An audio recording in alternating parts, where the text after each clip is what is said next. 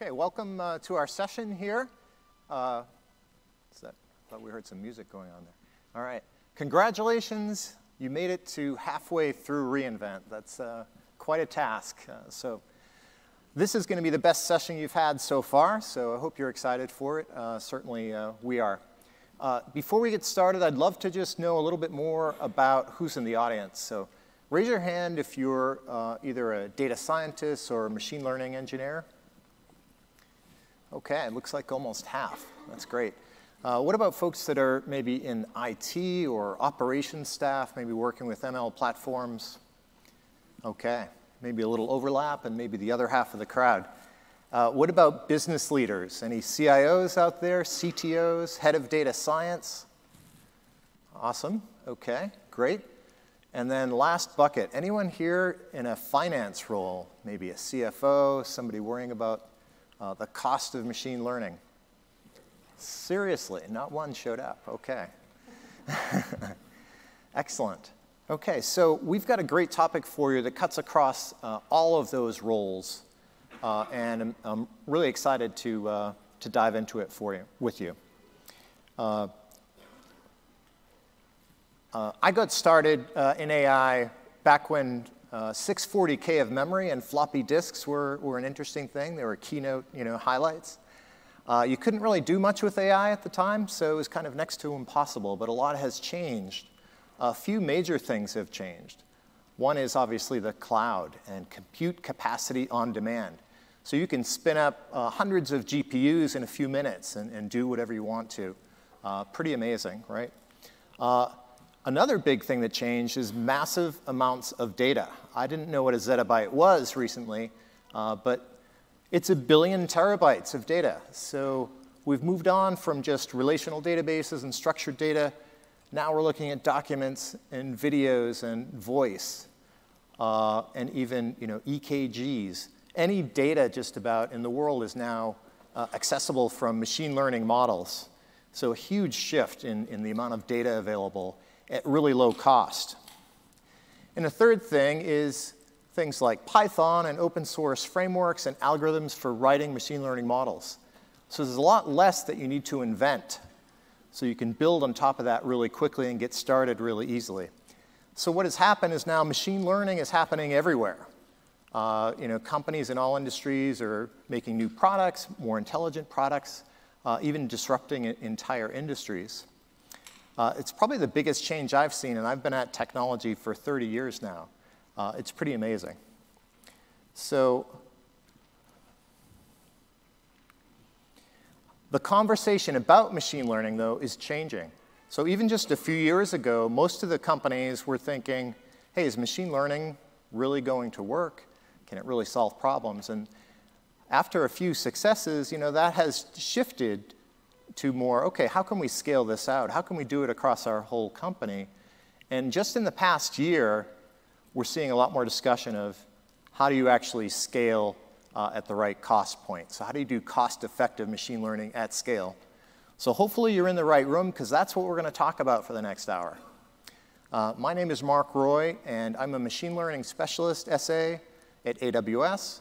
And we've got Mohammed Jamal here, the head of data science at Aramex International. He'll be joining me as well. Uh, and here's our uh, agenda. We'll talk about the requirements for cost-effective machine learning at scale.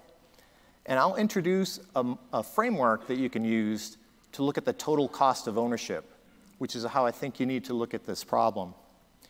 I'll also talk about SageMaker as an overall end-to-end -end modular service and what are the cost advantages and productivity advantages you get from SageMaker. And then I'll hand it over to Mohammed, who will take you through a case study on how Aramex is taking advantage of SageMaker.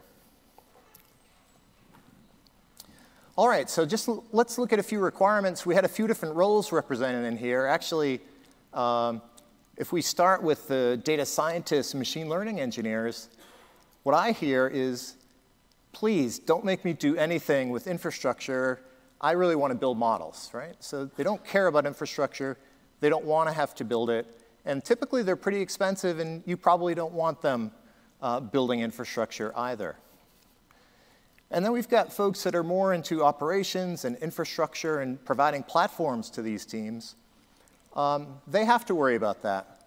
But they want to do it uh, in a secure fashion. So we've got to provide the data in a way uh, where uh, we'll, we'll dive deeper into security, but security is a big piece, as well as utilization. So we're spending a lot of money on infrastructure. Let's make sure we're getting the full utilization, not wasting any money. Uh, and they want to provide these services to these teams that are building the models. And then if you've got your CTO hat on, or your CIO or CEO, um, you're not just worried about the technology and cool models, you actually have to deliver something, make a difference in the bottom line, uh, but also do it cost effectively. So, business outcomes and cost effectiveness. So, I think most of you out there either are in the process of uh, adopting a, a, platform or maybe looking to figure out should I build one, should I buy one? Uh, so, how do, we, how do we proceed from there? Uh, the way I look at it, you can either build your own platform uh, or you could use a, a, managed service like SageMaker. If you want to build your own, there's a lot of options there uh, on AWS. So you could use things like EC2, you could use our Elastic Kubernetes, service, and those are a great starting point. From there, you'll need to integrate a whole number of different technologies that you could probably find out there uh, and build your own custom tooling uh, and put together something that'll, that'll probably work pretty well for you.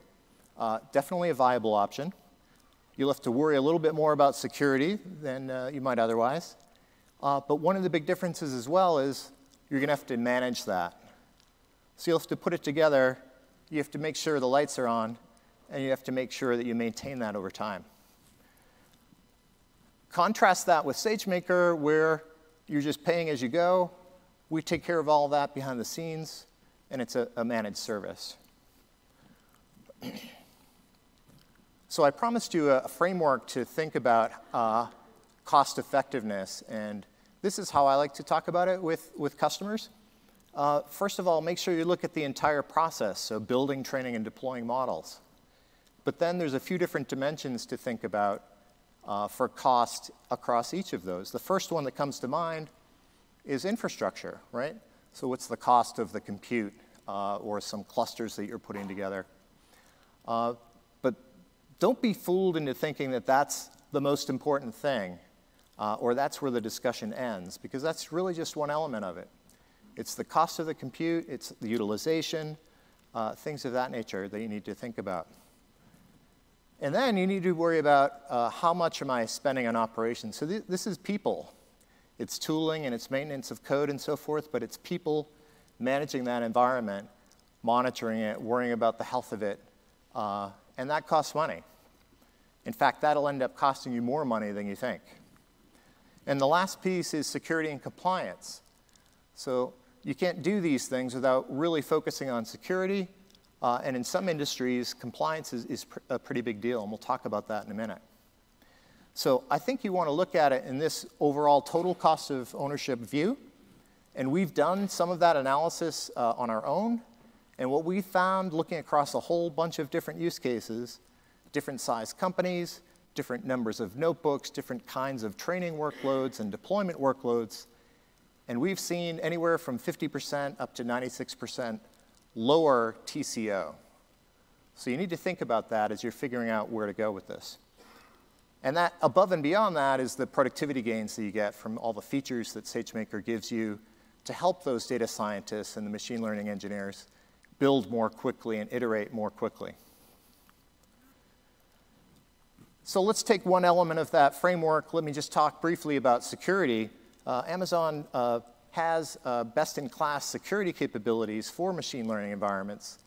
Things like end-to-end encryption, network isolation, uh, authorization of uh, using notebooks, doing training, uh, hosting models in production, all kinds of logging and audit trails. Everything you would expect at all of those phases is built in from a security perspective. Let's take an example quickly so I can show you what I mean. Let's look at how secure training works uh, at a high level in SageMaker. On the left, you've got this SageMaker VPC, that's what we manage. In the middle, we've got the customer VPC. That's where some of your resources will be. And then we've got other services in the cloud. Here we've got both VPCs exposed to the public internet. That's probably not a good thing, so we cut that off. When you bring your training and test data, you can store that in Amazon Simple Storage Service, S3, and you can secure that, you can encrypt it using a customer managed key. And then uh, when you start up a training job, SageMaker will launch instances inside of its own VPC. Your data will be securely transmitted, uh, encrypted in transit uh, using a VPC endpoint. None of this is going over the internet. Uh, that is also encrypted on the instances for the training. And you can turn on encryption for internode communication as well. So if you've got a distributed training job going on, even the parameters that are being passed between nodes, that can also be encrypted. When your model's done uh, being built, that'll be stored back in S3 and also encrypted. And then we throw away those instances. So it's a really secure uh, environment. We could spend another few hours talking about SageMaker security. Uh, but the point here is that this could cost you literally hundreds of thousands of dollars to add to your own environments. So if you're building up your own in infrastructure, you've got to make sure that you address security. Some of you I know are in healthcare. I talked to a couple of folks uh, in the front row here before the, the talk. Uh, if you're in healthcare and life sciences, if you're in financial services, a lot of highly regulated industries need the kind of compliance certifications that we're showing here, and SageMaker does that for you. If you're going to do that on your own, you, you know it's going to cost quite a bit of effort and, uh, and money, not just to build it, but to maintain it. And we're listening for new requirements to extend this as well. So we've talked about security and compliance. Now let's talk about operating the environment. So here we've got a team of data scientists. Uh, we've got some folks that are worried about the operation of the platform. And you're spinning up some instances for running Jupyter notebooks, maybe some more instances for doing training, uh, and then deploying your models maybe in batch or real-time endpoints. And at a small scale, maybe that's not too big of a deal to manage, right? Uh, what you'll find is that even at a small scale, SageMaker will give you some, some big advantages here. In fact, I worked, uh, I've worked with a lot of customers where they don't even have any staff devoted to managing an environment. So they're able to get small teams in a self-service kind of mode using SageMaker and, and deploying things without any management of servers. Uh, and, and so that's a pretty compelling story. Now, what happens as you scale this up and you get larger and larger teams? You know, it's, not, it's no longer just a few instances. You might, if you're going to manage this on your own, be prepared for hundreds or thousands of instances. Maybe you're managing clusters and you're trying to figure out, well, how many clusters do I need? You know, and hey, what instance types should I make available? and on and on and on. Uh, and then you've got to worry about availability of those environments and patching and, and so forth. That can get pretty expensive, um, let alone the utilization. So if you're managing your environment, uh, a lot of customers will talk to them and will find out that they're only using 25% of what they've provisioned. And so you're wasting significant money. Uh, you'll see with SageMaker that you get 100% utilization when you're using the training service because as I showed you the example, it's just spun up, the training is done, and then they're released. So you've got to worry about a lot more things uh, as you're managing this, and you'll, you'll end up needing more people, more, more hands on the keyboard to do this. It may not sound like a big deal, but even if you just had a team of three people doing this, and you look at that over a three year period, that could be a million dollars uh, in total cost of ownership. So let's take a quick look uh, at SageMaker at a high level, and then I'll talk you through some features at each of those phases of build, train, and deploy. And we'll look at how you get cost savings as well as productivity uh, advantages. There was a lot of announcements uh, yesterday, I guess it was, about machine learning and SageMaker. Uh, this is at a high level some of the capabilities that you get, uh, and I'll talk you through a number of them today. We could spend a couple of hours uh, going a lot deeper, but I'll try to highlight the ones that are most important as you're trying to figure out do I want to use a, a managed service or build my own platform. So uh, here's a few of the things that I'll, I'll talk about. So on the build side of things, one of the things that is really exciting from yesterday is something called autopilot. So I'll take you through what that, what that means. Uh, we'll take a, a, quick look at fast start um, shareable notebooks as well and experiment management. Uh, we won't really touch on labeling workflows, but that's a big cost saver as well. And the fact that you've got built-in algorithms and the availability of a machine learning marketplace is also a, a big win. On the training side, we'll talk about spot training, uh, managed spot training, uh, distributed training overall, and just the benefits of having a distributed training service out of the box. Uh, there was also a debugger introduced yesterday. That'll provide some uh, definite productivity boosts. And we're a multi-framework environment. Uh, we're not saying, hey, MXNet is the best or TensorFlow is the best. You bring whatever framework you'd like. Uh, all of the major ones will be supported, uh, and that's important because most data scientists use more than one.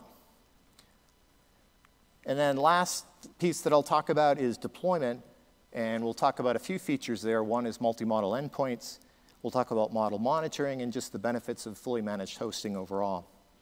Uh, in addition, if we had more time, we could get into elastic inference. We can talk offline about the benefits of that. Uh, we'll hit on elastic scaling, and uh, batch inference is, is, important as well, and that's all built in. And then lastly, we added uh, SageMaker Studio, which is the first machine learning workbench to tile these things together and make your teams more productive. Okay, so let's um, dive in for the next uh, 10 minutes, 15 minutes or so. Uh, I'll hit each of these, and you'll see uh, um, how these things uh, contribute to the TCO framework. So first of all, autopilot. This could be a real game changer uh, in a lot of companies. Uh, it's something where you can get started really quickly, automatically create regression and classification models on structured data. Uh, and it's not a black box like some of the other providers might give you. We'll give you a generated, commented, documented notebook where you can see exactly what's behind the model that, that was built. Um, Let's take a closer look at how that works. So, of course, you start with training data, uh, and you just put that into S3, and you identify, well, what am I trying to predict? Let's say I'm uh, predicting the price of something. Uh, so you identify your data set, tell it what you're predicting, and then you say, okay, autopilot, do your thing. Uh, it will analyze your data, understand what the columns are, what the data distributions are, what transformations might be needed, and then it will automatically do some feature engineering for you. You know, you don't have to worry about one-hot encoding and normalization, you know, maybe doing some things with date columns that, in order to get it into a better form for certain algorithms.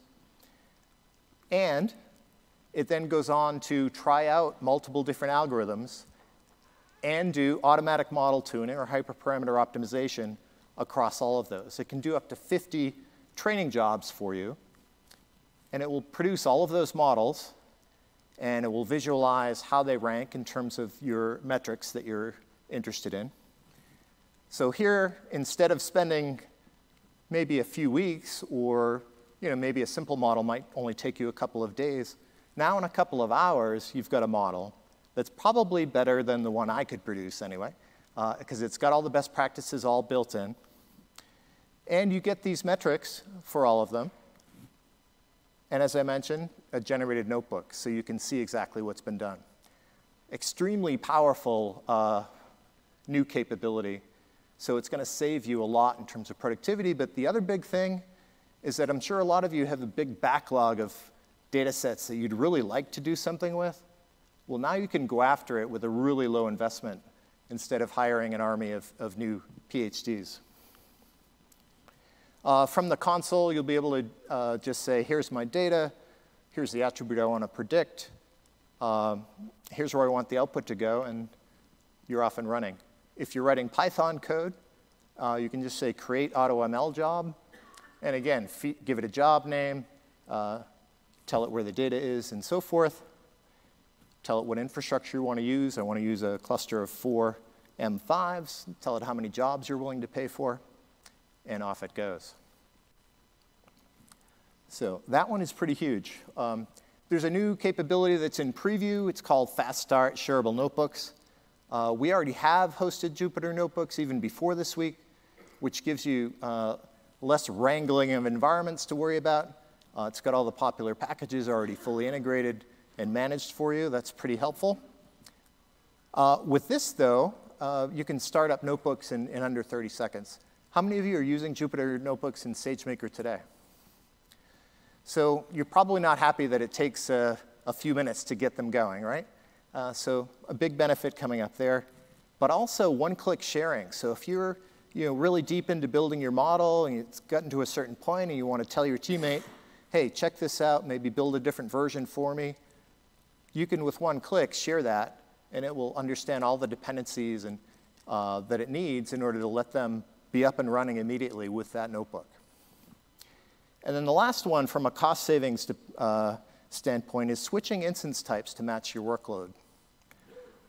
Let's say you're really working on some uh, interesting and cool deep learning, uh, and you you need you know, a P3 to kind of make you productive, to make things move pretty quickly. Well, that's great. You can have your notebook running on a P3. Your boss might be uh, knocking on your door a few times because the expenses start to add up. And little does your boss know uh, that half of the day you're not even doing training. You're, you know, going to lunch. Uh, you may be coming up with the next algorithm where you're just editing and viewing and analyzing data. So uh, with the latest uh, notebooks, you're going to be able to easily switch. So you can say, you know what, uh, I've just did this training run. I know for the next six hours I'm really just going to be editing and so forth. Let me switch to an M4 uh, and easily switch back and forth. That can save significant money. You could be saving you know, at least 50% on Jupyter Notebook or SageMaker hosted notebook spend there. So this is a huge uh, opportunity. Uh, and also experiment management. Uh, uh, in a lot of companies, when you're really getting into some more complicated models, you might do hundreds or even thousands of different uh, trials uh, in an experiment. Uh, what experiment management does is give you a, a, much more effective way to organize that, uh, to share that, to visualize that, and to track the lineage of how did you get here. You know, you've, you want to be able to convince stakeholders the process that you went through, and this will help you do that. Here's a quick screenshot of uh, after a few runs. I'm comparing a couple of them to see uh, how the accuracy, let's say, or, or some, yeah, I think is accuracy in this case, is uh, progressing across these two different training jobs. Speaking of training, let's dive deep in there. Uh, so here's how the training works. You put in your training data, you bring your algorithm, or you pick uh, something that's built in. Uh, maybe bring a TensorFlow script or PyTorch script into one of our containers. SageMaker starts up a job, and it spins up the instances and throws them away. If you weren't watching, you might not have seen that. Uh, so you're only paying by the second here, so the utilization really is 100%. So you're not worrying about, am I keeping my cluster busy? You're only paying for uh, what you use there. And the artifacts get saved off to S3 above and beyond that, so there's big savings on utilization, but you now, since this summer, have the ability with one click here, enable managed spot training. You can save up to 90% on your training job. So let's say you're about to go home for the day, you've got this three hour job that you want to run. You don't care if it ends up taking six hours because the spot instances might not be available right away or it might get interrupted. So, hey, turn on spot training, save yourself 90%, your boss will be quite happy. Here's an example where we, we had a one hour job, uh, we only had to pay for 20 minutes of it. So that's, that can add up if you do that enough. Also, hyperparameter tuning is built in. Uh, there's a very powerful way to get from a good model to a great model uh, by using this. So from a notebook or from the IDE or from a CLI, you can launch a tuning job. We've got various tuning strategies that you can use. Uh, by default, it will use a Bayesian optimization. So it'll launch a couple of training jobs, see how they do. Those training jobs are each saving the, the metrics. So the, the tuning strategy will look, hey, how did those jobs do? Maybe I'll try a different set of uh, parameters. and it will launch a couple more jobs. And those jobs will save their metrics, and this can go on. You can do as many jobs in parallel as you want, do, you know, decide how many jobs overall you want to run. And in the end, you're going to end up with a set of models. Uh, and you can easily rank those and, and see here's the best model, and it, you know, the parameters you never might have dreamed up what the perfect parameters are going to be. So you can learn from that, and, and maybe you're a lot closer to production at that point. Instead of taking two weeks to iterate through this, uh, pulling your hair out, you could just launch a job to get that done for you. Lastly, let's go through deployment. And this is where some even bigger savings uh, can come from when you're using a, a, managed service. And as you saw Andy Jassy say, you've probably seen in various other talks from AWS, uh, the cost of inference really can be a lot bigger than the cost of training. You might think training is really expensive because maybe it's a distributed training, it's using a lot of GPUs, but when it comes down to it, a lot of the inference is going to be 24 7 right? So you're making predictions on demand. Uh, that can add up and become 90% of your ML cost. So uh, you've got teams that are building models, and guess how much a model is worth if it doesn't make it to production? That's right, nothing. Uh, so you need some way to serve these models up to applications. So what are you going to do? Uh, well, in most companies that, that, that, I work with, these are some of the requirements that people will have. They're trying to build their own infrastructure for deployment. It's got to support multiple frameworks. We're not just all doing MXNet, let's say. It's got to support batch, deep learning workloads with things like elastic inference to be able to reduce the cost. You've got to have full security in there as well and auditability. And uh, sure, make it one click as well. So the question for you is this what you want your data science team uh, working on? So let me show you a picture of a data science team I was working with late last week. Drum roll. There we go. So that is what we call undifferentiated heavy lifting. So this is not data science. So if you don't want your data science teams building these things out. Uh, uh, SageMaker gives you uh, what's called an uh, Amazon SageMaker endpoint. So if, in this case, we wanted uh, eight instances to support the model. So behind this one endpoint, it'll automatically spread those across multiple availability zones. Also, uh, if your demand really is uh, you know, variable, maybe between 10 and 2, uh, you get huge spikes of demand, uh, you can do auto scaling as well. And so that will scale up and scale down automatically. There's also A-B testing. So if you've got version two of the model, you want to send some of the traffic that way, uh, and then uh, you know, cut off version one at some point when you're more confident. That's all available as well. Uh, and really quickly here, um, in certain use cases, you can end up with hundreds or even thousands of models that each have their own endpoint. And that can get expensive. So if you've got a pricing service across different cities, some legal application maybe that's looking across different jurisdictions, uh, or maybe you've got a per user uh, marketing model or per customer. You're trying to predict the next best action or next best offer. Uh, so if each of these has its own endpoint, that can be big dollars. So in this example, we've got 10 endpoints. That might cost you a few thousand dollars a month. Multi-model endpoints from SageMaker lets you put these into one endpoint uh, and just indicate which model you want to um, predict against. So in this case, it's down to a few hundred dollars a month. And here's how it works. You put your models into S3. You spin up a multi-model endpoint that knows about that location. The clients come in and make predictions uh, SageMaker will automatically load those models as it needs them. You can add other models, and if a prediction comes in for that new model, SageMaker will load that as well, uh, and all under one endpoint. The last piece I'll, I'll, go through before I hand it over to Mohammed is monitoring models into production. You heard this in the keynote, I believe, yesterday. Uh, and this can be a huge uh, deal. So if you've got models in, in production, you need to understand how well they're performing. Is your data changing uh, significantly enough where you need to retrain? Are your predictions changing uh, from what you expected? So model monitoring, you've got the standard process of training, producing a model, producing an endpoint.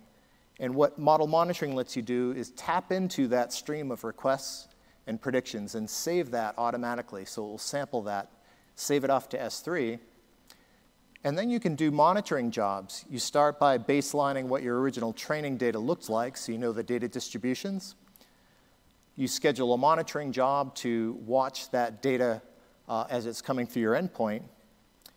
And then it will produce uh, you know, violations based on whatever thresholds you set up.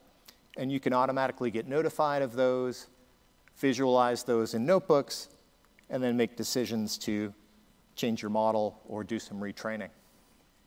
Very powerful. It can be quite painful to build this on your own. Uh, so big, savings there, as well as managing uh, how frequently you do retraining so you can reduce the number of training jobs as well. So let me close before I hand it to uh, Mohammed with a summary of TCO savings. So here's a few scenarios that we've looked at. Um, and if you uh, look across these, you could be saving anywhere from 50 to 96% compared to managing your, your own environment, as well as some productivity gains as well.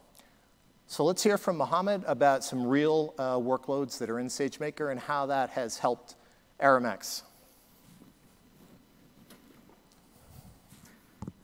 Thanks, Mark.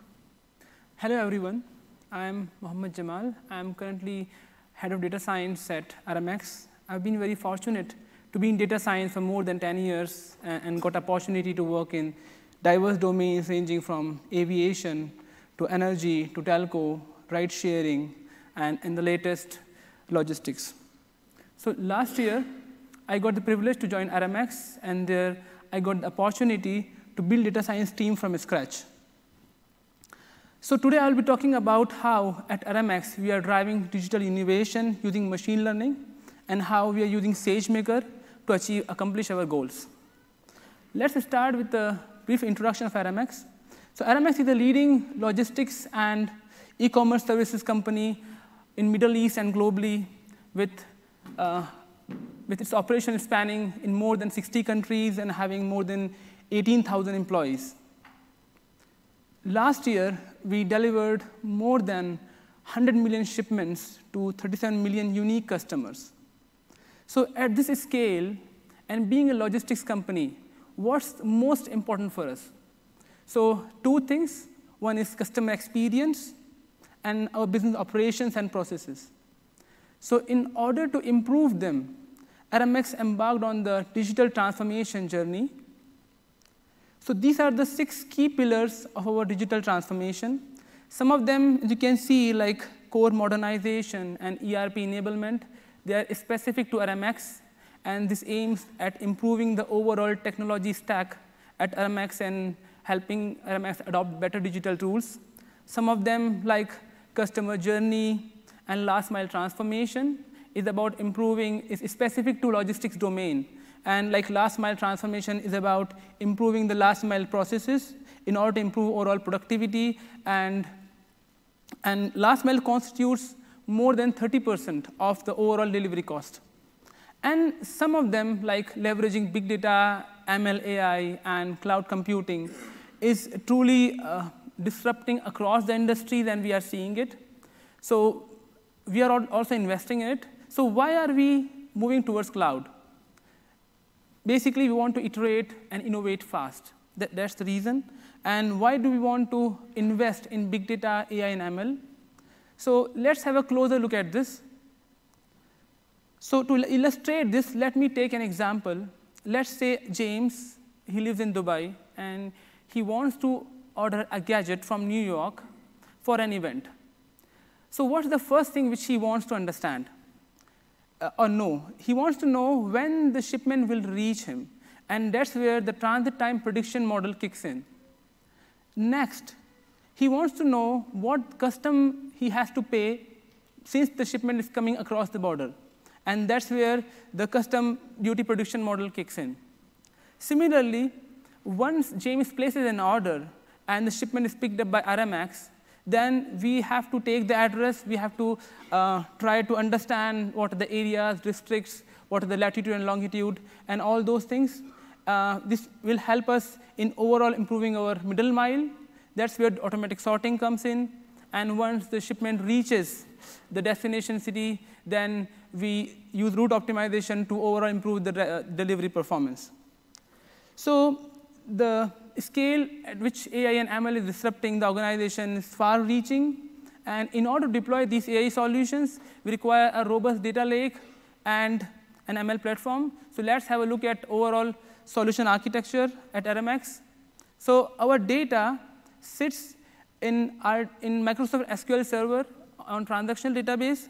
And from there, the data gets replicated uh, in S3. And from there, the data gets is populated inside Aramex data warehouse, which is on Redshift. Also, for low latency data retrieval requirements, uh, we have DynamoDB, and our overall uh, model training happens in SageMaker, and the model gets deployed within uh, uh, within SageMaker endpoints, and then we create a Lambda to connect and invoke those models, and then we create it to API gateway so that the models can be utilized in the downstream applications. Now let's focus on the, the ML platform. So the first thing which we want to understand is like why did we choose SageMaker? So Mark touched on various, many of these points, but I'll just briefly recap some of the things which was important for us. So in order to answer this question, we have to let's think what are the key challenges which we face when we are building an ML platform. So the first thing is the choice of hardware.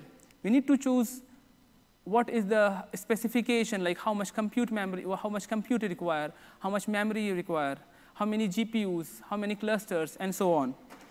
The next is we worry about underutilization, or we, or we worry about our data scientists sitting idle and waiting for their jobs to be picked up by the queue, or worst, they are chasing for approvals to prioritize their jobs once the jobs gets picked up, uh, we, all, uh, our, we also see that the teams are trying to debug and solve for package incompatibilities, version issues.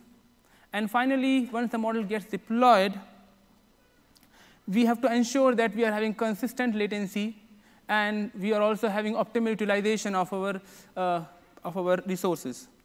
And, and finally, we do see that we have to a priori invest in our DevOps engineering team so as to manage and spin up the clusters. So on the contrary, what we want is we want to enable our data scientists to iterate fast and in a cost-effective manner. So let's try to see how SageMaker helped us solve these challenges and achieve our objectives through some of the use cases. So let's see transit time use case. So here we are trying to predict when a shipment will reach the customer uh, these, there are various factors which affects transit time, namely, let's say, origin, destination, city, and country, uh, weight of the shipment, size of the shipment, product type, payment type, is it a cash on delivery, uh, and so on. And eventually, we use all of these factors to try to predict when the shipment will eventually reach the customer. So we will, I will talk about three phases, uh, build and train, deploy, and scaling of the models. So in a traditional approach, the way we would have gone is we would have tried one experiment, like let's say trying uh, building a model on XGBoost, and then trying to uh, get the, we, we, try to get the results, and based on the results and learning, we'll try another experiment. And we'll keep on repeating this exercise. On the top of that, if our resources are shared, our, our team may have to wait for their jobs to be picked up by the queue. So overall, this process is quite slow, and also we may hit hardware limitations. So if we want to run a deep learning model, and if we don't have a GPU, the team will be stuck. So what we did was, using SageMaker, we built our own experimentation framework, which enabled the team to run multiple experiments simultaneously. So let's say if we want to try the tree-based model like XGBoost and Random Forest, we can try a batch of those ex experiments. We can learn from them, and then sequentially, we can move to another batch of experiments. So using this, we were able to try multiple algorithms. We were able to try multiple, uh, we did feature engineering. Uh, we try uh, multiple sets of training data. We tried multiple model architecture for deep learning. And eventually, this entire experimentation framework helped us in taking the building and training in, in a much shorter span of time. Also, since we are using containers, we were able to use optimal instances for the jobs. So if a job requires a GPU, we can fire a container, uh, a GPU-based container. And similarly, if we are just doing something like clustering or, or normal tree-based model, we can fi fire a scikit-based container. The next is deployment. So using uh, SageMaker deployment was very seamless. So we, once we train, train the model, we get the model tar.gz file. We simply uh, put into, uh, deploy into SageMaker endpoint. We connect it via, uh, via, we create a Lambda to invoke those endpoint. We connect it to API gateway, and off we go. We have a fully functional API ready to be consumed by the downstream application. So after deployment, when we are thinking of scaling the model in production, what are the key things which comes to mind from a hardware perspective? So there are two things. One is the hardware specification of the instance of the server where we are deploying the model. And second thing, number of servers required.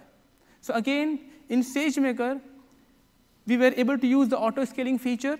So you can see the, the first graph, the blue line shows number of SageMaker invocations, and you can clearly see we have peaks and troughs. So using SageMaker, we were, we were able to configure auto-scaling, and it avoided us to provision our servers for max load 24 by 7. And that gave us a flat 30% cost saving. On the top of that, we had the flexibility to change the instance type. So we started with ML5 X large instance, you can see in the bottom graph. And we realized that if we move from ML5 X large to ML5 large, we, the effect on latency was not significant. But we had a significant cost saving by, by changing the instance type. And this was very easy and seamless using SageMaker. This is how the overall model architecture looks look like. So uh, we have this, this is a deep learning model where we have three sets of types of attributes. We have numerical features, we have categorical features as embeddings, and then time series vector as an LSTM. We combine all of them, concatenate all of them, and we have series of deep learning uh, dense layers, and followed by a softmax layer, which gives the prediction probability. We were able to train, build, and deploy this model in less than two weeks using SageMaker. Without this technical capability, it would have been very challenging to achieve this even within, let's, let's say, within five to six weeks. Now let's take another use case, address prediction. So here the objective is that we try to take an address and identify what are its streets, districts, areas, and finally, what is the latitude and longitude. This information helps us in determining the efficient route for the shipment, and also it is a key enable, enabler for many other projects like route optimization, navigation, and sequencing. So uh, let's see the overall. Uh, so okay, I think one another thing is I want to highlight is that why do we use, why do we need machine learning to solve this problem? Because in many parts of the world, this could be fairly easy to get all of this information. But in Middle East, the, the addresses are not structured. On the top of that, the names of the addresses are in Arabic, and people normally write it in English. So the number of variations are huge. So a word like Olaya, people wrote it in more than 50 variants. So that's the reason we require some of these techniques in order to decipher the address. So this gives the overall trading pipeline. I won't be going into the details of the components, but as you can see, these are color coded. So some of them are compute intensive tasks, some of them are memory intensive, and some of them require GPU. So like language model, so in the language, model, we are trying to learn the word embeddings using fast text, and which is a compute intensive. Uh, similarly, in CNN model, we are trying to learn from an address the latitude and longitude, which is a GPU intensive. So, and so we can see that using SageMaker, we were able to use optimal instances for optimal for, for the tasks, which helped us in significant cost saving. So we got more than 80% cost saving.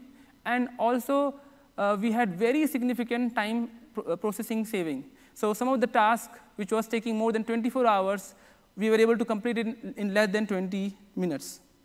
So overall, we, we clearly see that SageMaker has been phenomenal for us in empowering our data scientists to iterate very fast in a cost-effective manner. So I will like, I will end the discussion with a brief recap of what the team was able to deliver in a span of one year. So currently, we have four use cases under development. Five use cases are already deployed in production, which is powered by more than 150 models in production, which is used for making half a million predictions per day with an average latency of 125 milliseconds. So hopefully, this discussion would have inspired you to give SageMaker a try and hopefully, in the next reInvent, I'll be in the audience learning from you all. Thank, for, thank you for being with us. Thanks, John. Okay, thank you, Mohammed. So to wrap up uh, our session here, I want to give you a, a, quick call to action. So my main point is use that TCO framework when you're making these kind of decisions about what platform you want to uh, deliver on. Uh, it may make sense for you to, to build your own. That's great. But think about the total cost, including how are you dealing with security and compliance, who's going to manage that environment and maintain it, and, uh, and also think about multi-years and think about enterprise scale as well. Uh, machine learning can really fit into a lot of use cases across all different lines of business, so think, think big here. Also factor in the developer productivity savings for the data scientists and machine learning engineers. Uh, and try out a lot of the new features that just came out that, that are also big contributors to lowering costs. So with that, I really want to thank you uh, for uh, joining us today. And uh, we'll be available uh, outside for any further discussion or questions. Thank you.